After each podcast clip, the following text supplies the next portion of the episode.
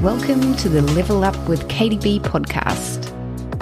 If you've ever wished you could get a glimpse inside the minds and lives of women who are masters at creating abundant and fulfilling lives, and you're ready to learn the secrets behind unlocking that in your own life, you're in the right place. Each episode, I and a series of guests uncover the secrets behind creating the life you can't stop fantasizing about. I'm Katie B, human design coach, airline pilot CEO and crazy cat lady, and I am so happy to have you here. Well, guys, welcome to the manifestation series. Holy smokes, I have been talking about it a bit on socials. I'm sure I've been talking about it on the podcast. Uh, but yeah, so here we are launching into this six episode series all designed to bust common manifestation myths and empower you to embrace your own unique manifestation process. Wait for it, without having to pop a blood vessel trying to activate your pineal gland. Uh, if you know, you know, right? In this kickoff episode, You'll discover the real secret to stepping into your power and becoming a conscious manifester. And honestly, this is game changing information that, in my opinion, will change the face of how you manifest forever.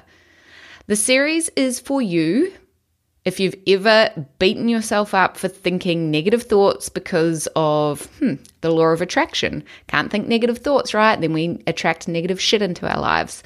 I'm claiming BS on that.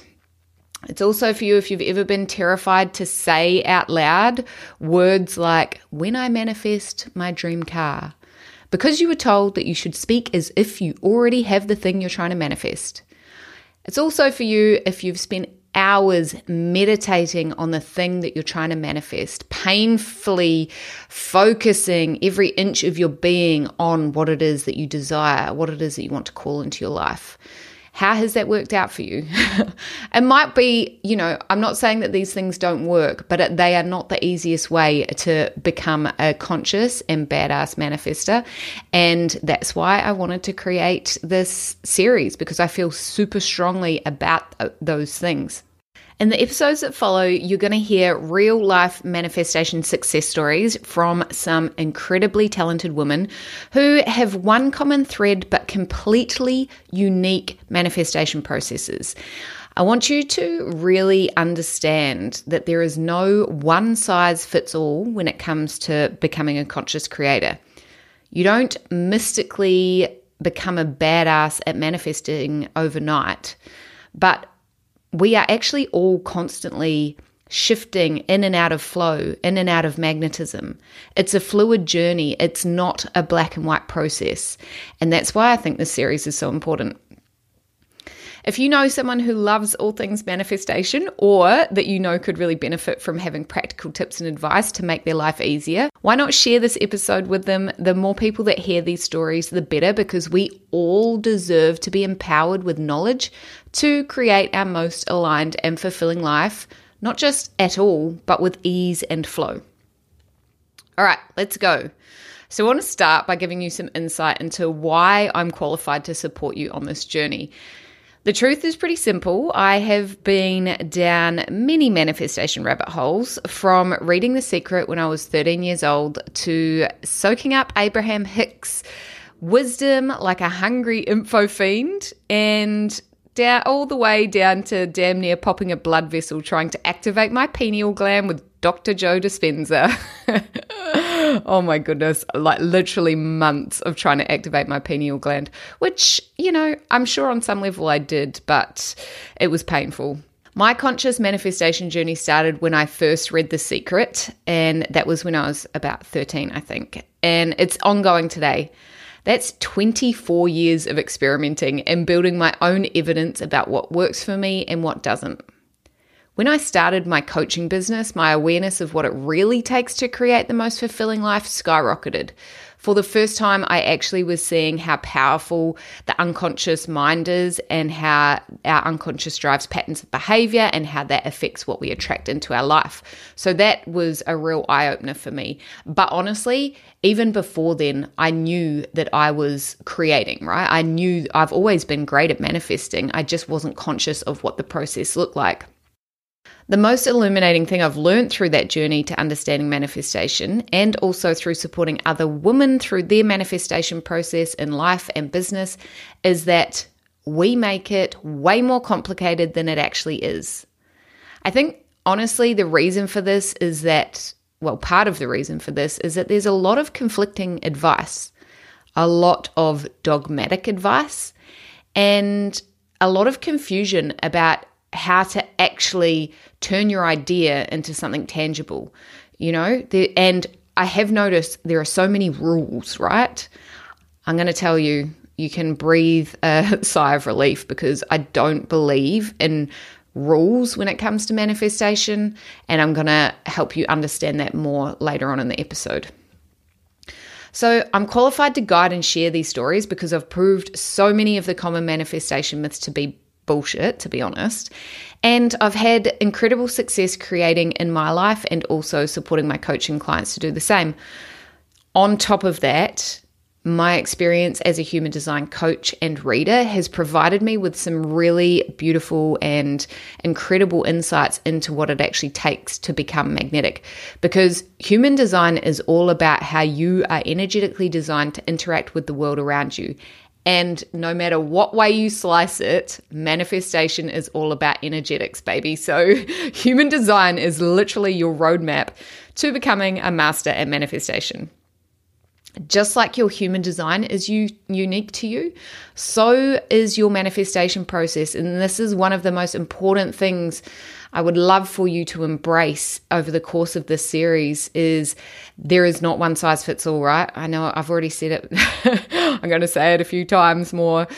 Uh, there is not a one size fits all deal. And that's one reason that understanding your human design is so vital if one of your goals is to become magnetic and manifest a life and business that's juicy AF.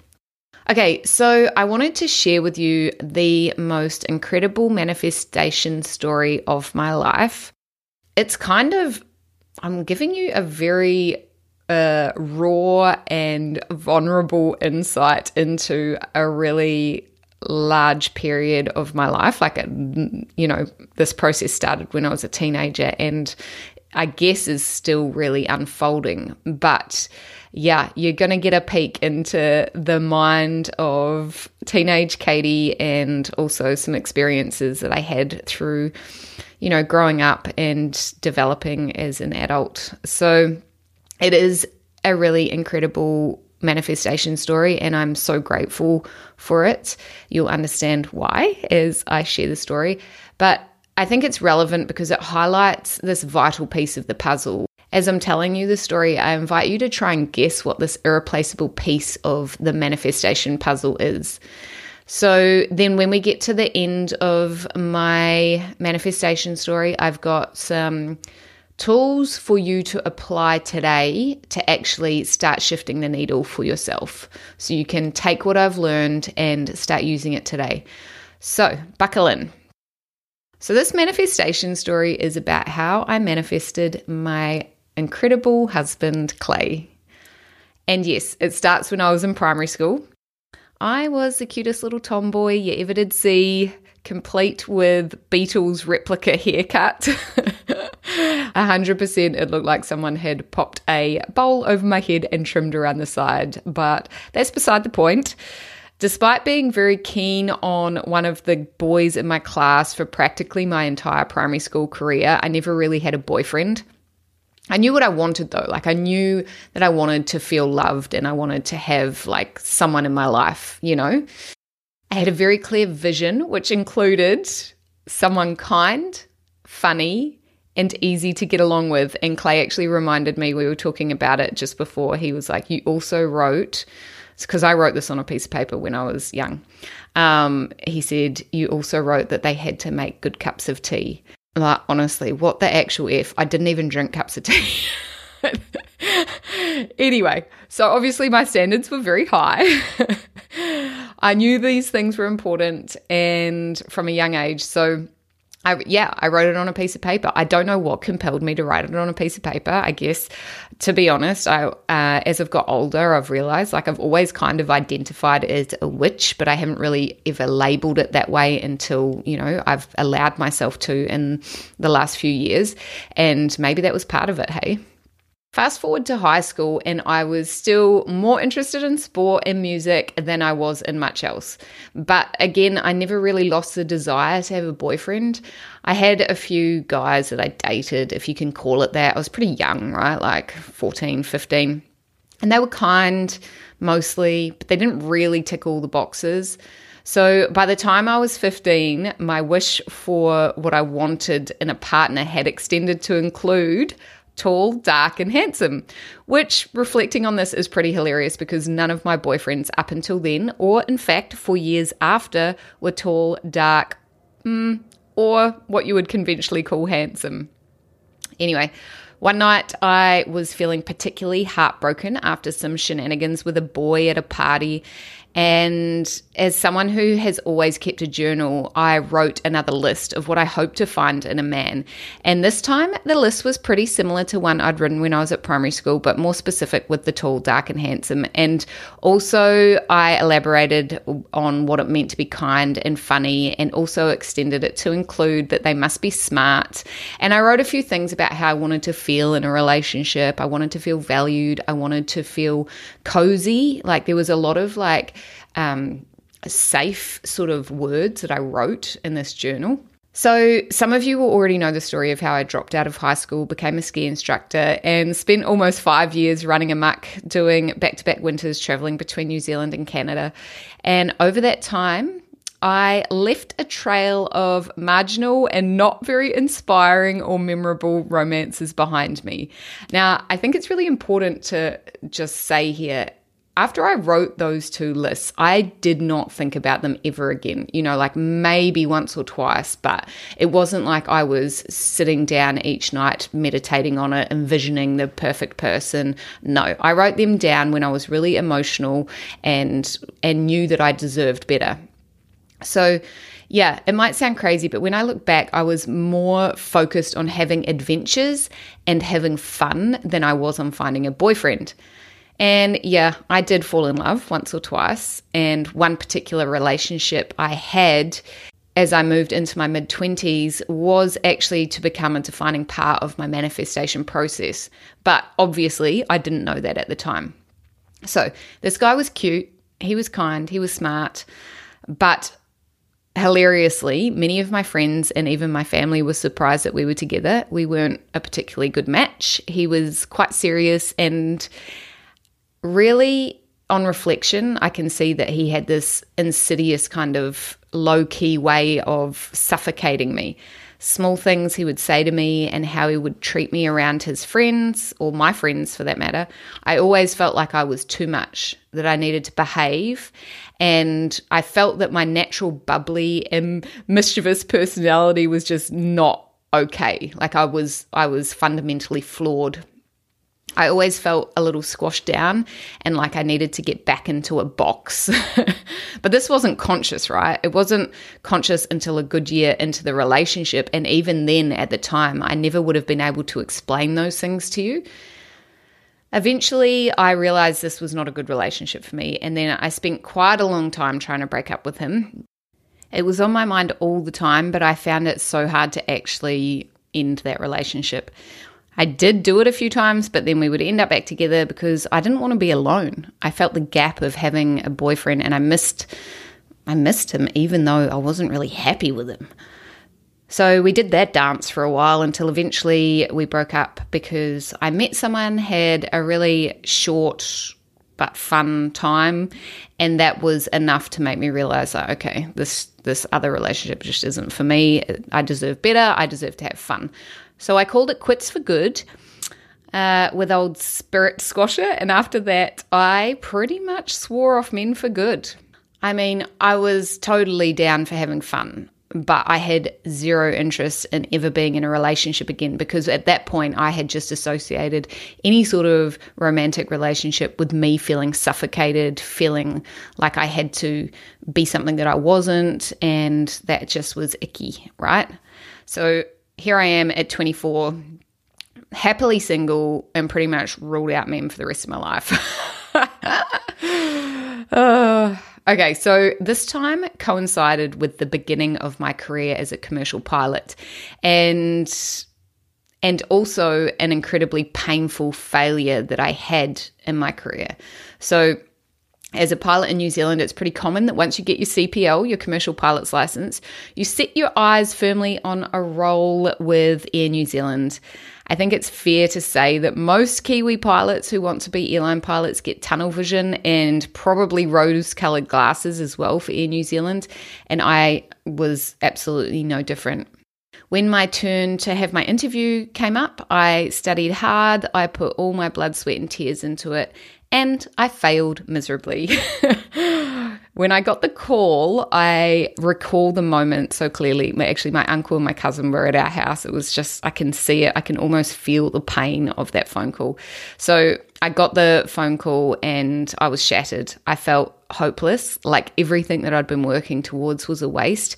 And I, like, genuinely felt worthless. I felt like I, was not capable of anything that I had, especially because I'd worked so hard for it and still wasn't good enough. So in New Zealand basically said try again in 12 months. And once I'd kind of recovered from the shock and the heartbreak, I guess, I pulled my shit together. I dusted myself off.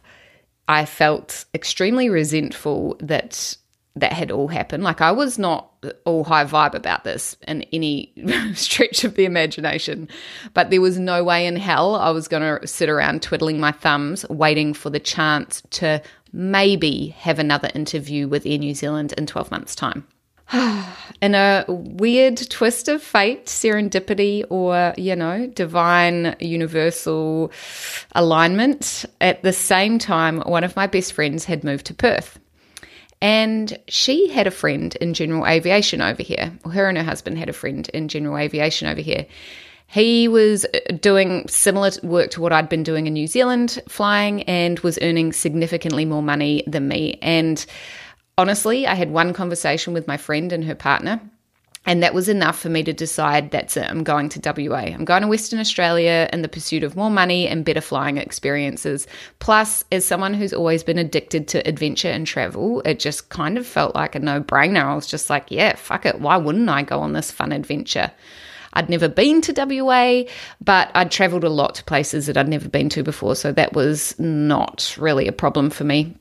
But despite having a lot of experience in general aviation in New Zealand, I was still full of self doubt, right? I was like simultaneously scared and excited AF to leave the familiar comfort of aviation in New Zealand and head to Australia to continue my career. So, yeah, like I said, freedom and adventure are two of my core values, and the excitement for something new and the adventure outweighed the fear. So, I, I just started doing it. I just started, I started talking about it, to be honest. I just told people, like, I'm going to Western Australia. I don't know how I'm going to manage that. I don't know how it's all going to pan out, but I'm going. So, I'd planned to just come over and travel and look for a job once I got here, but I also started sending my um, CV out to different aviation companies while I was getting ready to leave New Zealand. And I was actually offered a role before I'd even had a chance to get my New Zealand pilot's license transferred to Australian license. So after a very short phone interview, this chap in a small town called Geraldton, a few hours north of Perth, offered me a job and basically said, Get here as quick as you can. So I Googled where Geraldton was because I had no freaking idea. Packed my shit up and I head to WA with all my belongings in two backpacks when I got to Geraldton, the first few months were pretty rough. I got sick, like quite physically sick. I failed a reason- reasonably big exam. And one of the pilots that was already working at the company that I started working with had taken an unreasonable dislike to me and had made it his business to make my life pretty shit. So it wasn't off to a great start. But Most of the crew there were awesome, and there were two pilots in particular I got along with really well. We became really good friends, and the three of us hung out a lot. One of those pilots' names was Clay. I won't bore you with all the details, but when we first started dating, if you can call it that, I was still extremely against being in a relationship. I was fiercely protective of my own time, my own desires, and wanting to live a life that excited me and not complied with anyone else's bullshit rules. so, I wanted a fun time, not a long time, and I told him that so many times. He was super chill about it, which was probably part of the reason I didn't mind spending more time with him. But we did start spending more and more time together, and eventually he got a job in Perth. So this is quite a short time frame, though. Hey, like probably we only got to know each other over a space of like maybe six months max before he moved down to Perth. And I honestly, I just thought that would be the end of it. But we continued to date and. Eventually, I gave into the fact that we were in a relationship. Uh, I still had no expectations. I didn't care how it turned out. I just knew that we had fun together, and he was so kind. He had actually been really supportive of me before he even knew me. Like, I think we'd known each other for two weeks, and I walked in on him basically sticking up for me with this other guy uh, who had been making my life miserable at that company. Uh, Clay, I walked in on him just like really sticking up for me. He hadn't he didn't even know who the fuck I was. Like he didn't really know me at all. But that's probably the first time that I was like, "Oh man, this guy's awesome." Like just so kind, so kind to stick up for someone like that when you don't even know them. He's also super super smart and interestingly and only on reflection, you know, years later did I realize this he is the first tall, dark, and handsome bloke I've ever dated in my entire life. but I never once thought about that list or those lists that I wrote about for, you know, all those years ago. I never once thought about them, especially not when I met Clay, because I was like, never was I going to get married. Never was I going to get into a long term relationship again. So we got engaged three years after we started dating. I didn't really care if we got married and I had no expectation of it. And I it was never something that I aspired to but when Clay proposed to me one of the first things I said to him was you know this could all turn to shit right statistically speaking, if we get married, there's a, probably about a 50% chance we're going to get divorced. And we had some really like open, honest discussions about this, which again was like quite important to me because I don't know. I think I, I value honesty and I value open communication. And it's now that I can see that consciously. I, it was just something that I followed back then.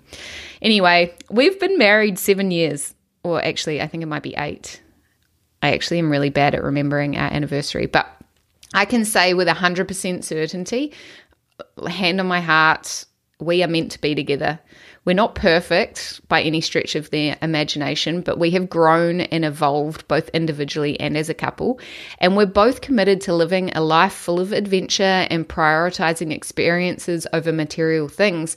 But more than anything, we have so much respect for each other. And every day I feel so grateful to have my beautiful, tall, dark, handsome, smart, funny, and kind husband in my life. I can't believe that I manifested him. And we would, I was telling him that I was going to talk about it in the podcast, and he was just like so sweet about it because he gets it right. He he understands what it means for us to have found each other.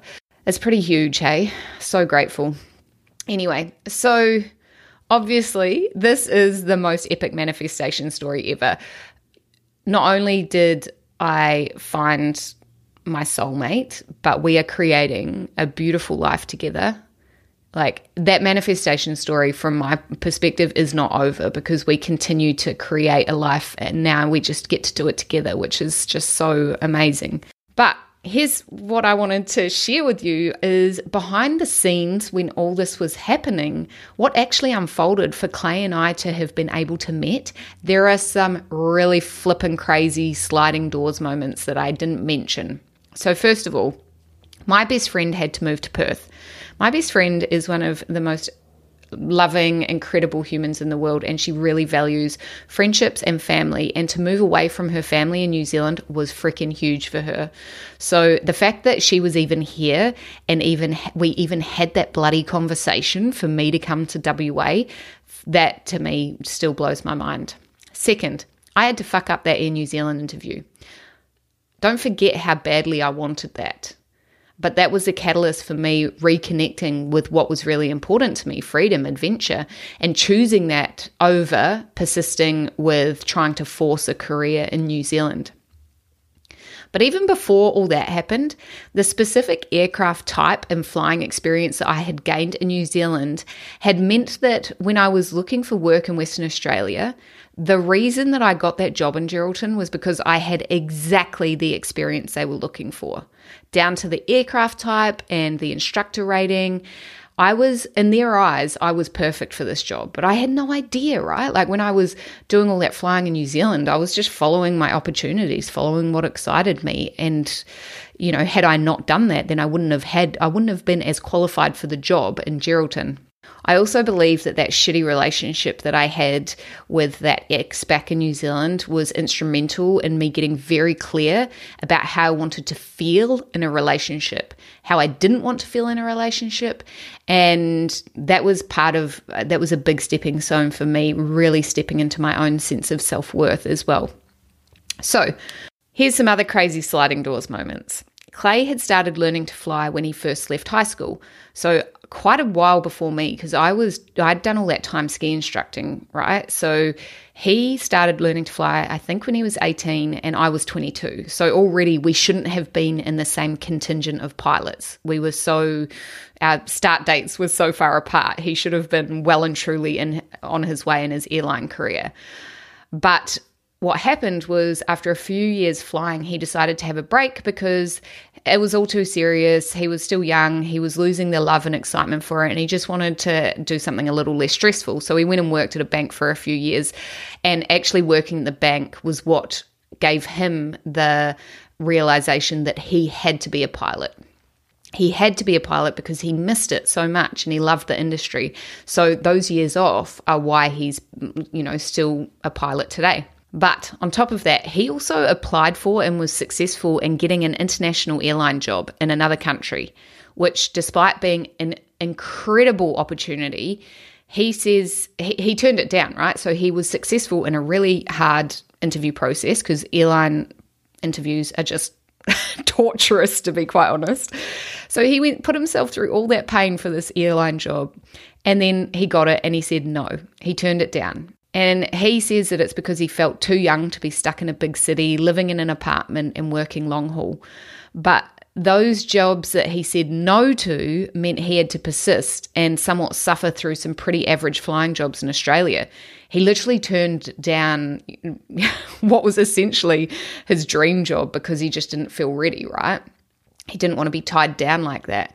But that's what led him to the job in Geraldton where we first met and started dating. So there's actually so many points along both Clay and I's journey that we could have missed each other, but we didn't.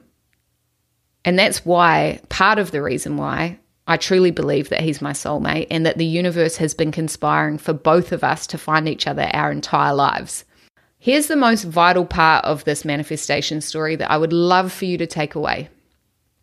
At no point in this journey was I hoping or praying or obsessing over the love of my life dropping into my orbit.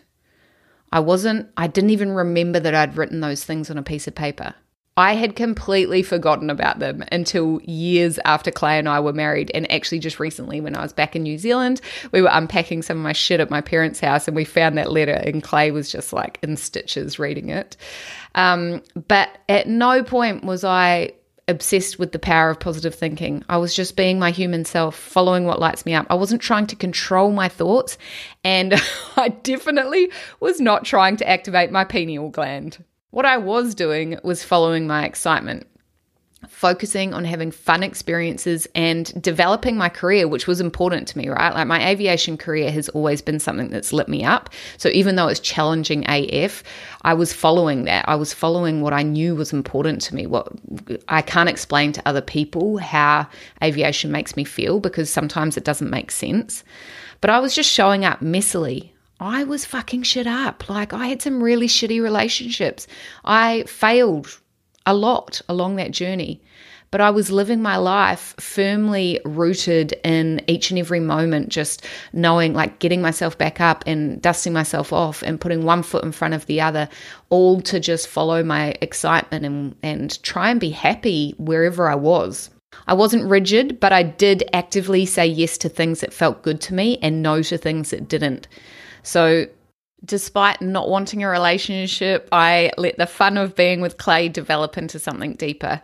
Another really important thing that I want you to know is that I was not 100% in a high state of self worth throughout this process. I wasn't 100% high vibe. I know I've said that already, but there was no perfection, none whatsoever. When I reverse engineer this entire process, which, by the way, if you're wondering, from the very first time I wrote down that hopes for what I wanted in a partner to when Clay and I first met was about 12 years. When I reverse engineer that process, I can see clearly there are three things that made this one of the most easeful, really, manifestation processes of my life. Easeful does not mean quick. I'm not saying that you can't manifest things quickly, but I just want to make that clear as well.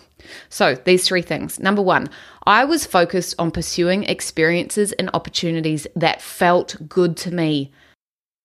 I let, I literally let desire be my North Star. I let my wants guide me. And I've said it before on the podcast, but I have been called selfish multiple times in my life. And I used to feel guilty about it. And now I've realized it's one of my biggest superpowers, is because that whole process of allowing my hopes, my dreams, my desires be my North Star is what meant that I could move through the hard times, pick myself up and dust myself off, knowing that there was something more for me, knowing that there was adventures ahead. Number two, I had no rigid vision for how it would unfold or even what it would look like in the end. And although I knew how I wanted to feel in a relationship in the future, I didn't have any expectations for exactly what that would look like. So, just following joy, desire, and excitement had a huge role to play in how that process unfolded. By the way, you might find this interesting. I told my grandma, because my grandma was pretty gutted when I moved to Australia. She said to me, I have a feeling you're not coming home. And I said to her, That's not going to happen. I don't really like Australian boys, so I'm not going to settle down. So I told her, I don't like Australian men.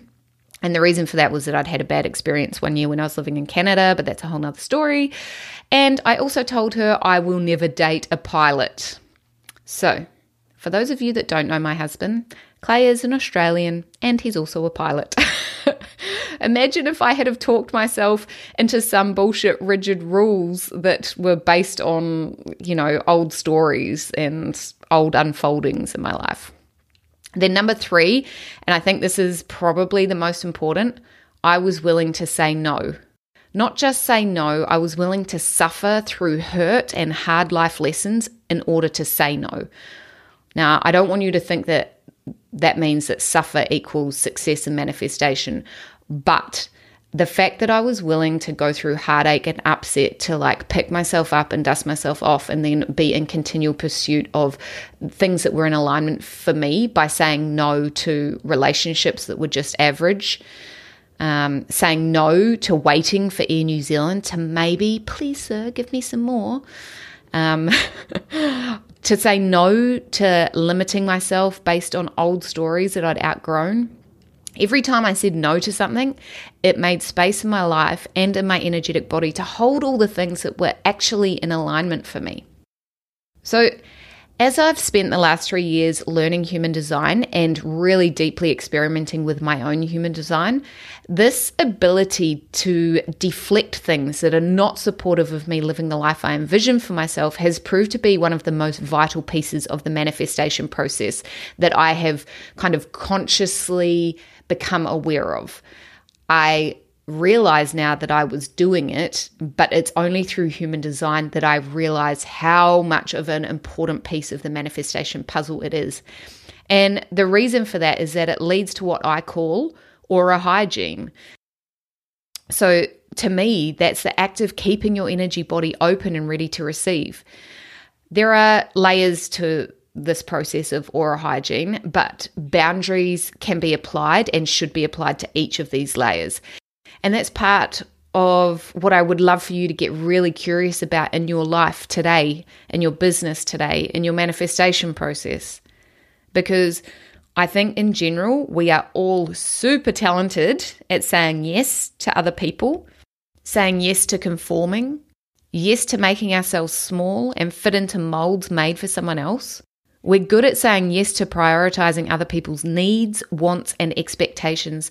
But as controversial as this may sound, I truly believe the real secret to a highly successful manifestation process is learning to be super connected to what is important to you so you can get crystal clear on what is not important to you.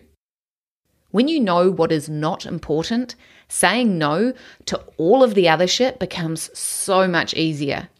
The more you say no, the more you systematically remove things from your energetic body, from your life, from your business, from your relationships that are not supporting you and thriving. Okay, so Let's get into what how you can actually use this information today.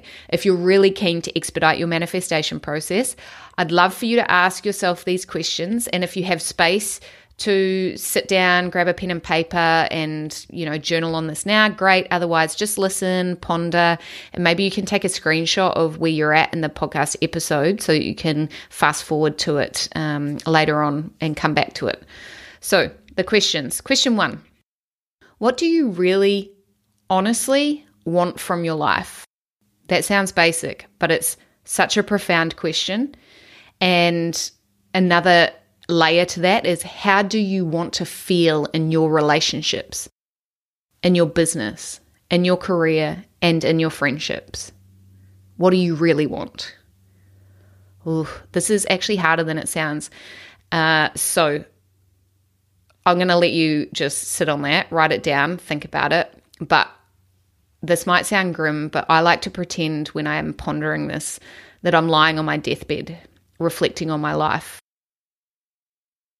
The reason for this is that I know that if I was going to die tomorrow, that would give me a whole new perspective on my life. That would give me a whole new perspective on what I actually gave a fuck about. I can tell you right now, it wouldn't be how many followers I have on Instagram. It wouldn't be how big a jet I learned to fly. It wouldn't be whether Clay did the dishes or not, or vacuumed, or any of those things that sometimes I get wound up about.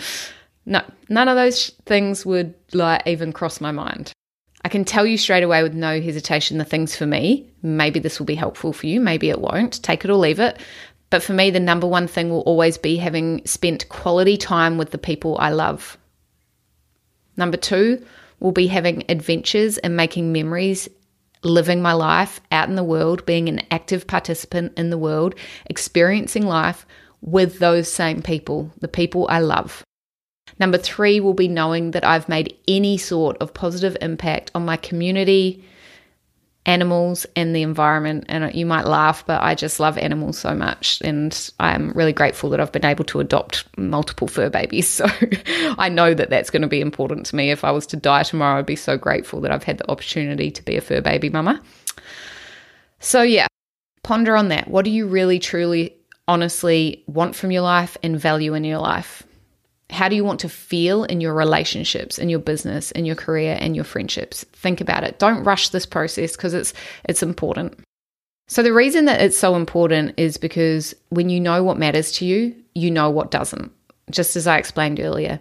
So while your list of what really matters to you is most likely actually going to be quite small, the list of things that don't matter to you is going to be almost endless.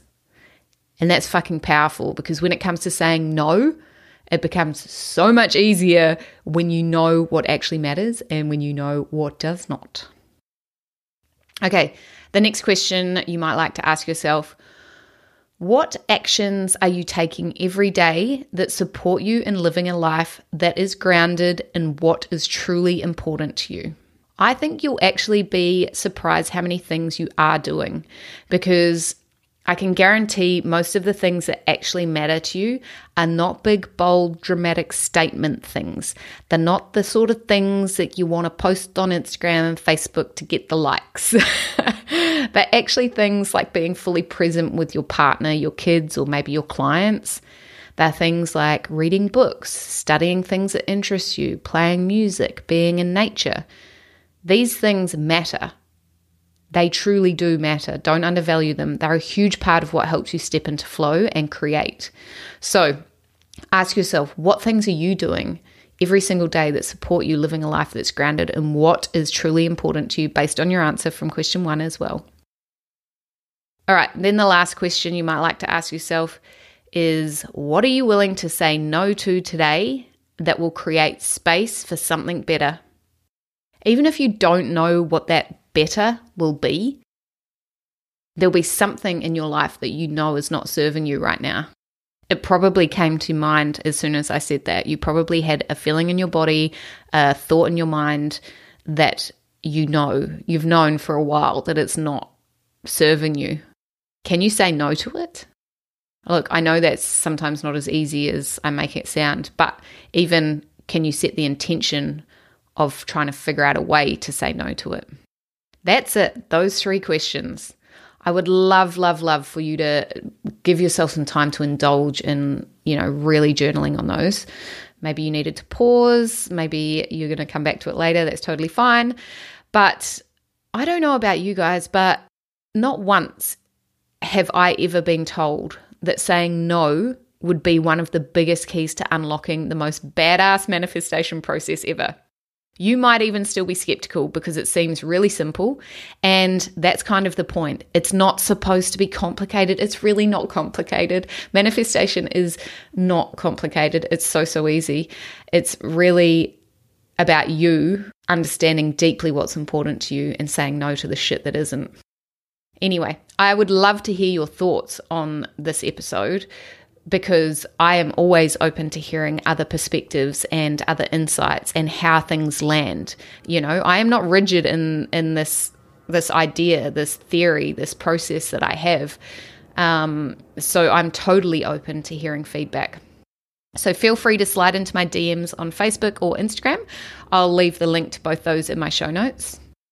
What you can expect from the next four episodes of this six episode series is a journey through the manifestation stories of four incredible women, all who have been generous enough to share their wisdom and insights with us. I know you're going to love it.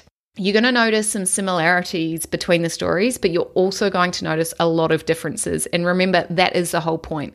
Your process will not look the same because you're following what lights you up. You're following your own soul calling. And that is unique, right? So, how could your manifestation po- process possibly look identical? How could it possibly be some cookie cutter method or format when you're a once in a lifetime being? It's just not possible. All right, team, I hope you enjoyed the episode. I hope that you found my best manifestation story ever interesting, illuminating, if nothing else, maybe a little bit funny. After you've heard all the stories from the incredible woman in the next four episodes, then I will be wrapping up the manifestation series with an episode specifically designed to support you in finding your unique process. We're going to start by answering the questions that I gave you today and start experimenting with and applying these, right? Start experimenting with saying no, and I promise you'll already be way ahead of the curve. As usual, team, if you like what you heard or you know someone that you think would love to hear this episode, why not share the podcast with them? You could subscribe or you could leave me a five star review on Spotify or iTunes. Is that what they call it? Apple Podcasts. That's a really beautiful way for more people to find the podcast, and that is just so awesome. So, really appreciate it. Until next week, team, take care of yourselves, keep milking the shit out of life, and I'll catch you in the next episode.